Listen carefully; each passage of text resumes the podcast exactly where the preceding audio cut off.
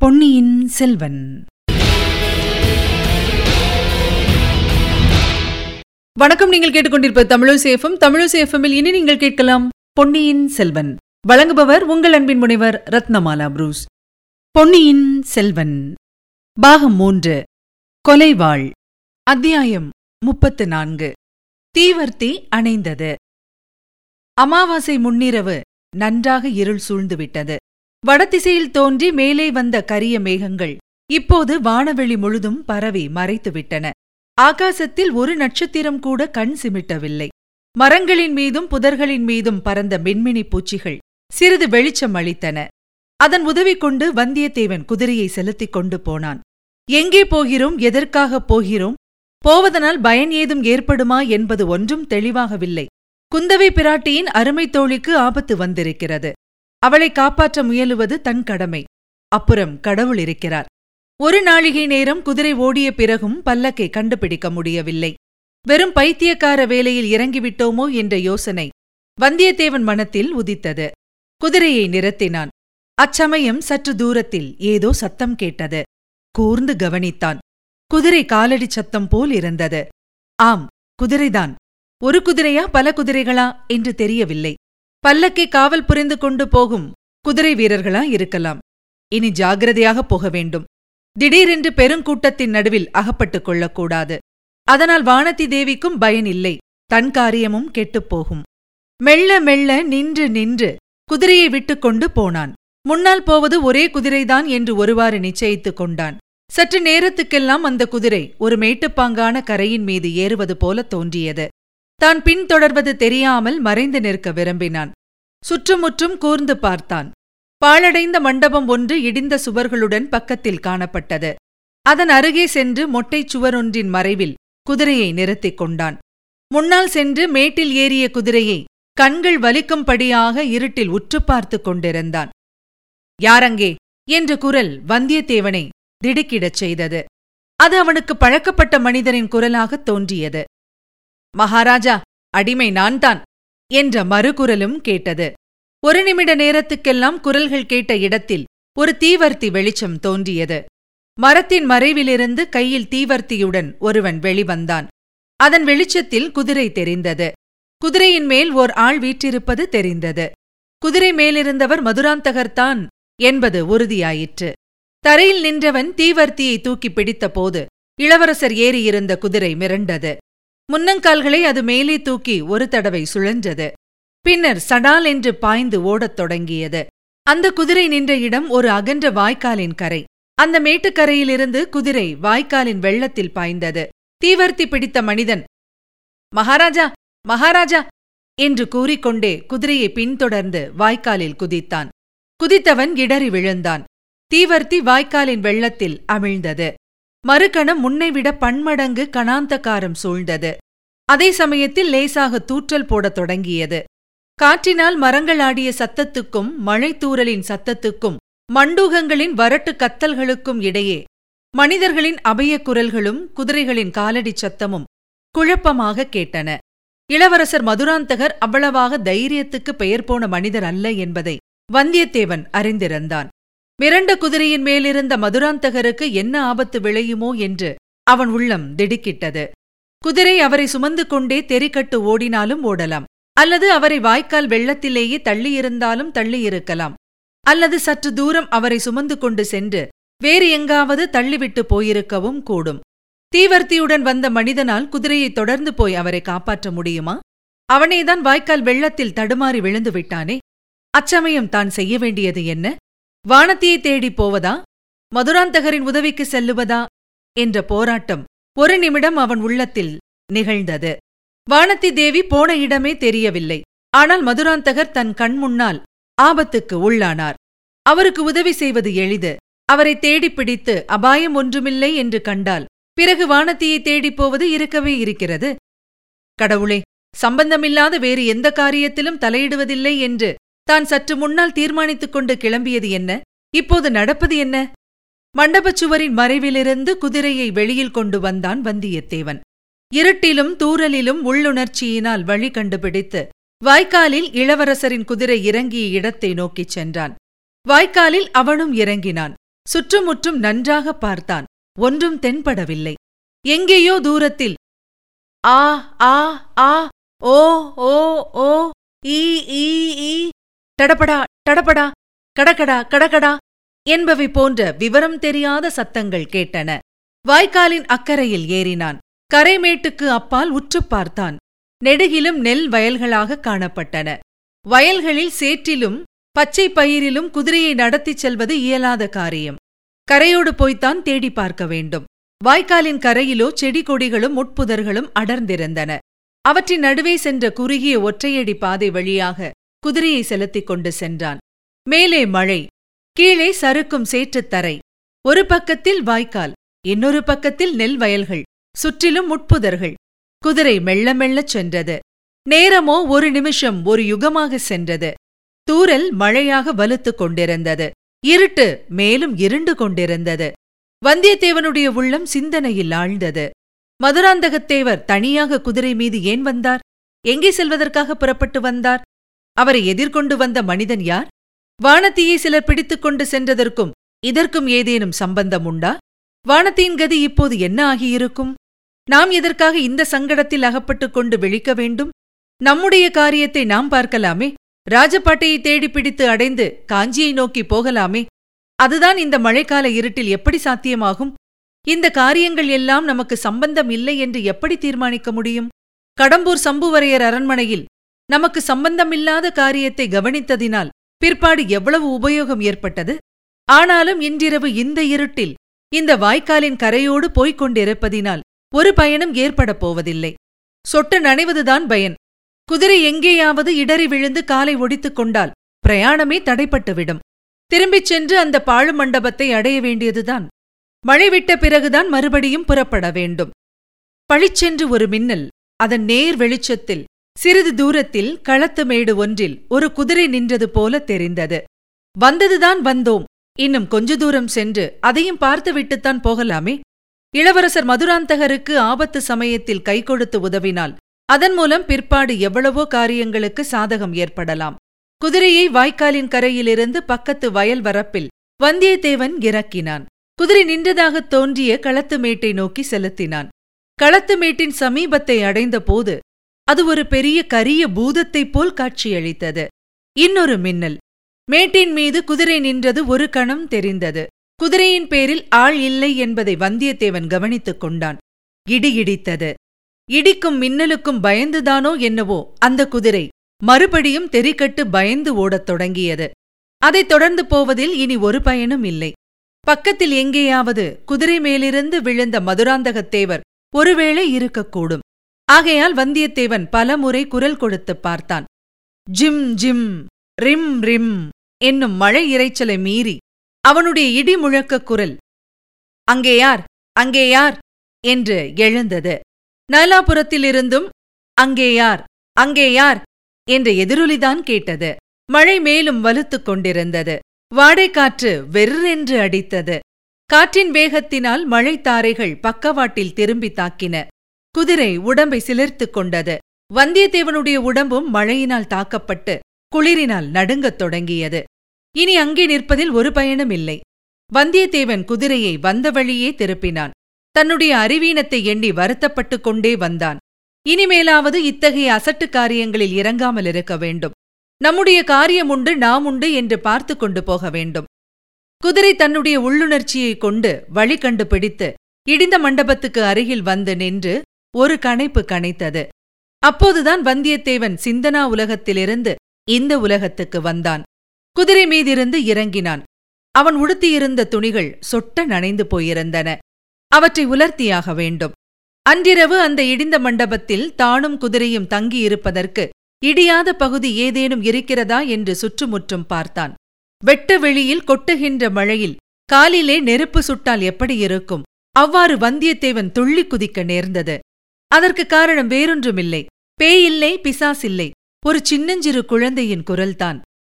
அம்மா அம்மா பேயில்லை பிசாசில்லை என்று எப்படி சொல்ல முடியும்? அந்த வேளையில் அந்த மண்டபத்தில் குழந்தை குரல் எப்படி கேட்க முடியும்? அது பேய் பிசாசின் குரல் இல்லை என்று எப்படி சொல்ல முடியும்?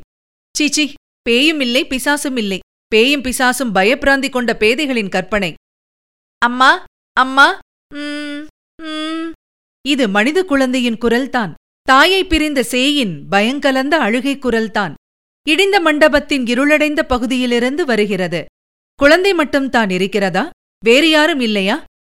அம்மா அம்மா குரல் வந்த இடத்துக்கு சமீபத்தில் சென்று வந்தியத்தேவன் யாரங்கே? என்றான். யாரங்கே? என்று குழந்தையின் குரல் எதிரொலித்தது. நான் தான். நீ யார்? இருட்டில் என்ன செய்கிறாய்? வெளியே வா. வெளியில் மழை பெய்கிறதே. மழை நின்றுவிட்டது. வா. என் அம்மா எங்கே? அம்மா உனக்கு பால் வாங்கி கொண்டு வரப் போயிருக்கிறாள். இல்லை நீ பொய் சொல்கிறாய். நீ வெளியில் வருகிறாயா? நான் உள்ளே வரட்டுமா? உள்ளே வந்தால் என் கையிலே கத்தி இருக்கிறது. குத்தி விடுவேன். அடே அப்பா பெரிய வீரனாயிருக்கிறாயே. வெளியில் வந்துதான் குத்தேன். நீ யார்? புலி இல்லையே. நான் புலி இல்லை. குதிரை. என்றான் வந்தியத்தேவன். நீ பொய் சொல்கிறாய். குதிரை பேசுமா? புலியாயிருந்தால் பேசுமா? வெளியில் வந்தால் புலி இருக்கும். ஒருவேளை மேலே பாய்ந்துவிடும் என்று அம்மா சொன்னாள். நான் புலி இல்லை. உன் பேரில் பாயவும் மாட்டேன். பயப்படாமல் வெளியே வா. பயமா? எனக்கென்ன பயம்? என்று சொல்லிக் கொண்டே ஒரு சின்னஞ்சிறு குழந்தை இருண்ட மண்டபத்திலிருந்து வெளியே வந்தது. இதற்குள் மழை நன்றாக விட்டுப் போயிருந்தது. மேகங்கள் சிறிது விலகி நட்சத்திரங்களும் தெரிந்தன. நட்சத்திர வெளிச்சத்தில் அக்குழந்தையை வந்தியத்தேவன் பார்த்தான். சுமார் நாலு வயது இருக்கும். இருந்த வெளிச்சத்தைக் கொண்டு வெகு லட்சணமான குழந்தை என்று தெரிந்து கொண்டான். இடுப்பில் ஒரு சிறிய பட்டுத் துணி உடுத்தியிருந்தது கழுத்தில் ஒரு ரத்தின மாலை அணிந்திருந்தது. பெரிய குலத்து குழந்தையாக இருக்க வேண்டும். இதை இங்கே தனியாக விட்டுவிட்டு போன தாய் யார்? இங்கே எதற்காக வந்தாள்? ஏன் குழந்தையை விட்டுவிட்டு போனாள்? இதற்குள் குழந்தையும் வந்தியத்தேவனை உற்று பார்த்துவிட்டு நீ குதிரை இல்லை மனிதனைப் போல்தான் இருக்கிறாய் என்றது. அதோ குதிரையும் இருக்கிறது பார் என்றான் வந்தியத்தேவன். குழந்தை குதிரையை பார்த்தது. ஓஹோ எனக்காகத்தான் கொண்டு வந்திருக்கிறாயா? பல்லக்கு வரும் என்றல்லவா சொன்னார்கள்? சிறுவனின் மறுமொழி வந்தியத்தேவனுடைய மனத்தில் பற்பல முரண்பட்ட எண்ணங்களை உண்டாக்கின. இந்த குழந்தை யார்? இவன் ஏன் இங்கே தனியாயிருக்கிறான்? இவ்வளவு சின்னஞ்சிறு பிள்ளை இப்படி சற்றும் பயப்படாமல் இருக்கிறானே? அது ஆச்சரியமல்லவா? இவனுக்காக யார் பல்லக்கு அனுப்புவதாக சொல்லியிருந்தார்கள்? அது ஏன் வரவில்லை? இவனை விட்டுவிட்டு போன இவன் அம்மா யார்? அவள் எங்கே போயிருக்கிறாள்? குழந்தை உன்னை ஏன் உன் அம்மா விட்டுவிட்டு போய்விட்டாள்? என்று கேட்டான் வந்தியத்தேவன். அம்மா என்னை விட்டுவிட்டு போகவில்லை. நான் தான் அவளை விட்டுவிட்டு வந்துவிட்டேன் என்றான் அந்தச் சிறுவன். ஏன் விட்டுவிட்டு வந்தாய்? குதிரை ஒன்று ஓடி வந்தது. அதை பிடித்து அதன் மேல் ஏறிக்கொண்டு வரலாம் என்று நான் சொன்னேன். அம்மா கூடாது என்றாள். நான் அவளுக்கு தெரியாமல் குதிரையை பிடிக்க ஓடி வந்தேன். அந்த குதிரைதானா இது? இல்லை இது வேறு குதிரை. அப்புறம் எப்படி இங்கே வந்தாய்? குதிரை அகப்படவில்லை. அம்மாவையும் காணவில்லை. மழை அதிகமாக வந்தது. அதற்காக இந்த மண்டபத்துக்குள் வந்தேன். இருட்டில் தனியாக இருக்க உனக்கு பயமா இல்லையா? பயம் என்ன? தினம் இந்த மாதிரிதானே இருக்கிறேன். புலிக்கு கூட பயம் இல்லையா அம்மாவுக்குத்தான் பயம். எனக்கு பயமில்லை. நான் மீன் புலியை விழுங்கு விடுவேன். அடே மீன் புலியை விழுங்குமா? நான் சாதாரண சின்ன மீன் இல்லை. பெரிய மகர மீன் திமிங்கலம். புலி சிங்கம் யானை எல்லாவற்றையும் விழுங்கி விடுவேன். வந்தியத்தேவன் மனத்தில் என்னவெல்லாமோ எண்ணங்கள் தோன்ற ஆரம்பித்தன. புலியை விழுங்கும் மீன் அதிசய மீன் அல்லவா? இப்படி யார் இந்த பிள்ளைக்கு சொல்லிக் கொடுத்திருப்பார்கள்? அதோ அங்கே என்ன சத்தம்? என்று கேட்டான் சிறுவன். வந்தியத்தேவன் பார்த்தான். தூரத்தில் ஒரு கூட்டம் வந்து கொண்டிருந்தது. கூட்டத்தில் சிலர் தீவர்த்தி பந்தங்களை வைத்துக் கொண்டிருந்தார்கள். அவர்களுக்கு நடுவில் ஒரு பல்லக்கும் தெரிந்தது. எல்லாரும் பரபரப்புடன் ஓடி வந்து கொண்டிருந்தார்கள். அவர்களில் ஒரு பெண் பிள்ளையும் இருந்ததாக தோன்றியது. அங்கே இங்கே அதோ இதோ என்ற கலவரமான குரல்கள் கேட்டன. இடிந்த மண்டபத்தை கூட்டத்தில் ஒருவன் பார்த்து சுட்டிக்காட்டினான். அவ்வளவுதான். எல்லோரும் அம்மண்டபத்தை நோக்கி ஓட்டம் பிடித்து ஓடி வந்தார்கள். அதோ வருகிறார்கள். பல்லக்கும் வருகிறது. எனக்கு பல்லக்கில் ஏற பிடிக்கவில்லை. என்னை உன் குதிரையின் மேல் ஏற்றிக் கொண்டு போகிறாயா? என்று சிறுவன் கேட்டான். அந்த குழந்தையின் முகமும் தோற்றமும் பேச்சுக்களும் வந்தியத்தேவனுடைய மனத்தை கவர்ந்தன. அவனை கட்டி அணைத்து தூக்கிக் கொள்ளலாம் என்று தோன்றியது. ஆனால் மனத்திற்குள் ஏதோ ஒரு தடங்கலும் கூடவே ஏற்பட்டது. எனக்கு வேறு அவசர வேலை இருக்கிறதே என்றான் வந்தியத்தேவன். நீ எங்கே போகப் போகிறாய்? காஞ்சிக்கு. காஞ்சிக்கா அங்கேதான் என்னுடைய முக்கியமான சத்துரு இருக்கிறான். வந்தியத்தேவனுக்கு தூக்கி வாரி போட்டது. அவ்விதம் அந்த பிள்ளையின் அருகில் தான் நிற்பது கூட பிசகு என்று எண்ணினான். ஆனால் குதிரையின் மேல் ஏறிப் போவதற்கும் அவகாசமில்லை. கூட்டம் வெகு அருகில் வந்துவிட்டது. ஓடினால் சந்தேகத்துக்கு இடமாகும். இவ்வளவுடன் என்னதான் நடக்கப் போகிறது என்று தெரிந்து கொள்ளும் ஆவலும் வந்தியத்தேவனை பற்றியிருந்தது ஆகையால் சற்று ஒதுங்கிச் சென்று இடிந்த சுவர் ஓரமாக இருட்டில் நின்றான். இதோ நான் இருக்கிறேன் என்று முன்னால் போய் நின்றான் சிறுவன். வந்தவர்களிலெல்லாம் முதலில் வந்தவள் ஒரு பெண் பிள்ளை. அவளுக்கு ஓடி வந்ததினால் இறைத்துக் கொண்டிருந்தது. அதை அவள் பொருட்படுத்தாமல் தாவி வந்து குழந்தையை எடுத்து வாரி அணைத்துக் கொண்டு பாண்டியா இப்படி செய்து விட்டாயே? என்றாள். அவளுக்கு அடுத்தபடியே வந்தவன் ரவிதாசன். அவன் சிறுவனின் பக்கத்தில் வந்து நின்று சக்கரவர்த்தி இப்படி எங்களை பயமுறுத்தி விட்டீர்களே? என்றான். சிறுவன் சிரித்தான். அப்படித்தான் பயமுறுத்துவேன். நான் குதிரை வேண்டும் என்று கேட்டேன். பல்லக்கு கொண்டு வந்திருக்கிறீர்களே என்றான். நாம் முன்னம் பார்த்திருக்கும் சோமன் சாம்பவன் இடும்பன்காரி தேவராளன் முதலியவர்கள் சிறுவனை வந்து சூழ்ந்து கொண்டார்கள். சக்கரவர்த்தி ஒரு குதிரை என்ன? ஆயிரம் குதிரை பதினாயிரம் குதிரை கொண்டு வருகிறோம். இன்றைக்கு இப்பல்லக்கில் ஏறிக்கொள்ளுங்கள் என்றான் சோமன் சாம்பவன். மாட்டேன். நான் அந்த குதிரை மேலேதான் ஏறி வருவேன். என்று சிறுவன் கூறி சுவர் மறைவில் நின்ற குதிரையை சுட்டிக்காட்டினான். அப்போதுதான் குதிரையையும் அதன் அருகில் நின்ற வந்தியத்தேவனையும் அவர்கள் கவனித்தார்கள். ரவிதாசன் முகத்தில் வியப்பும் திகிலும் குரோதமும் கொழுந்துவிட்டு எரிந்தன. இரண்டடி முன்னால் சென்று அடப்பாவி பாவி நீ எப்படி இங்கே வந்தாய்? என்று கேட்டான். அட பிசாசே கோடிக்கரையிலிருந்து நீ எப்படி இங்கே வந்தாய்? என்று கேட்டான் வந்தியத்தேவன். ரவிதாசன் ஹா ஹா ஹா என்று சிரித்தான். நீ என்னை உண்மையாகவே பிசாசு என்று நினைத்துக் கொண்டாயா? என்று கேட்டான். சிலர் செத்துப்போன பிறகு பிசாசு ஆவார்கள். நீ உயிரோடு இருக்கும் பிசாசு என்றான் வந்தியத்தேவன். இதற்குள் சிறுவன் அவனோடு சண்டை போடாதே. அவனை எனக்கு ரொம்ப பிடித்திருக்கிறது. இருட்டில் எனக்கு துணையா இருந்தான். புலி வந்தால் கொன்று விடுவதாக சொன்னான். அவனும் நம்மோடு வரட்டும் என்றான். ரவிதாசன் சிறுவன் அருகில் சென்று சக்கரவர்த்தி அவசியம் அவனையும் அழைத்துப் போகலாம். தாங்கள் இன்றைக்கு ஒரு நாள் பல்லக்கில் ஏறிக்கொள்ளுங்கள் என்றான். சிறுவன் அவ்வாறே பல்லக்கை நோக்கிச் சென்றான். ரவிதாசன் வந்தியத்தேவனை மறுபடியும் நெருங்கி இப்போது என்ன செய்யப் போகிறாய்? என்று கேட்டான். நீ அல்லவா சொல்ல வேண்டும்? எங்களுடன் வந்துவிடு. எங்களுடைய ரகசியம் உனக்கு முன்னமே அதிகம் தெரியும். இப்போது இன்னும் அதிகமாகத் தெரியும். உன்னை விட்டுவிட்டு நாங்கள் போக முடியாது. வந்துவிடு. உங்களுடன் நான் வர மறுத்தால் முடியாத காரியம். நீ பெரிய சூரன் என்பதை அறிவேன்.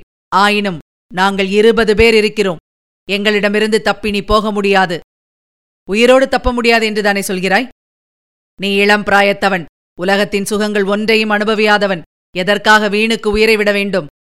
வீணுக்கு யார்தான் உயிரை விடுவார்கள்? உங்களுடன் வர சொல்லுகிறாயே? எங்கே கூப்பிடுகிறாய்? நீங்கள் எங்கே போகிறீர்கள்? அப்படி கேள் சொல்லுகிறேன். பழுவூர் இளையராணியிடம்தான். ஓஹோ! அப்படித்தான் நினைத்தேன். இளையராணி இன்று எங்கே இருக்கிறாள்? இளையராணி இத்தனை நேரம் திருப்புறம்பியத்துக்கு வந்திருப்பாள். நீ வருவாயா மாட்டாயா? நானும் அந்த பக்கம்தான் போக வேண்டும். வழிகாட்ட யாருமே இல்லையே என்று பார்த்தேன். நல்ல வேளையாக நீ வந்து சேர்ந்தாய். போகலாம் வா என்றான் வந்தியத்தேவன். இதற்குள் சிறுவன் பல்லக்கில் ஏறிக்கொண்டான் பல்லக்கு நகர்ந்தது. அதைச் சுற்றிலும் தீப்பந்தங்களை பிடித்துக் கொண்டும் பலவித கோஷங்களை எழுப்பிக் கொண்டும் ரவிதாசனுடைய கோஷ்டியார் சென்றார்கள். வந்தியத்தேவனும் அவர்களைத் தொடர்ந்து சென்றான்.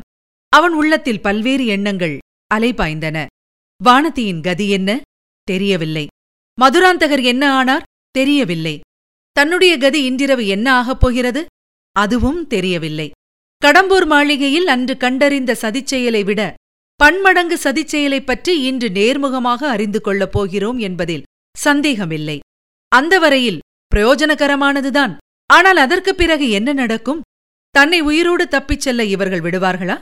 இவர்களோடு சேர்ந்து விடும்படி தன்னையும் கட்டாயப்படுத்துவார்கள். மாட்டேன் என்று சொன்னால் பலியிடத்தான் பார்ப்பார்கள். ஒருவேளை மறுபடியும் நந்தினியின் தயவினால்? பழுவூர் இளையராணியின் பெயரை ரவிதாசன் கூறியதும் அவர்களுடன் போக தான் இணங்கிவிட்டதை வந்தியத்தேவன் நினைத்துப் பார்த்தான். அது அவனுக்கே வியப்பை அளித்தது. மாயை என்றும் மோகம் என்றும் பெரியோர்கள் சொல்வது இதைத்தான் போலும். அவள் எவ்வளவு பயங்கரமான சதிச் செயல்களில் ஈடுபட்டிருக்கிறாள் என்பது அவனுக்கு தெரிந்துதான் இருந்தது. ஆயினும் அவளை சந்திப்பதற்கு ஒரு சந்தர்ப்பம் கிடைத்தது என்றால் அதை பயன்படுத்திக் கொள்ள அவன் மனத்தில் ஓர் ஆர்வம் எழுந்தது. அடக்க முடியாமல் தன்னை மீறி எழுந்தது. யோசித்துப் பார்ப்பதற்கு முன்னால் அவன் வாய் வருகிறேன் என்று பதில் சொல்லிவிட்டது. ஆனால் வேறு வழிதான் என்ன? ரவிதாசன் கூறியது போல் இத்தனை பேருடன் தன்னந்தனியாக சண்டையிடுவது சாத்தியமில்லை. சிறிது அவகாசம் கிடைத்தால் தப்பிச் செல்வதற்கு ஏதேனும் ஓர் உபாயம் தென்பட்டாலும் தென்படலாம். அத்துடன் இந்த சதிகார கூட்டத்தைப் பற்றியும் இவர்களுடைய நோக்கங்களைப் பற்றியும் இன்னும் தெளிவாக அறிந்து கொள்ளலாம்.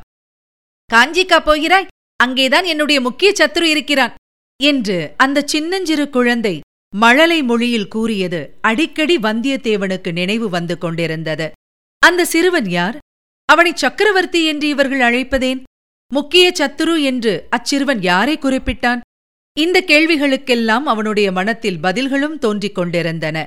நினைக்க நினைக்க பயங்கரம் அதிகமாகிக் கொண்டிருந்தது. கடவுளே இவற்றுக்கெல்லாம் முடிவு எப்போது?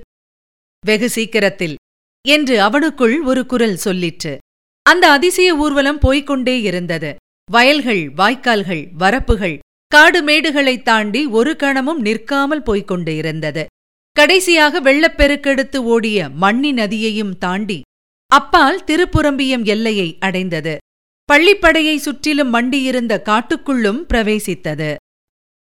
இதுவரை நீங்கள் கேட்டது பொன்னியின் செல்வன். வழங்கியவர் உங்கள் அன்பின் முனைவர் ரத்னமாலா புரூஸ். மீண்டும் அடுத்த அத்தியாயத்தில் சந்திக்கலாம். இணைந்திருங்கள் மகிழ்ந்திருங்கள்.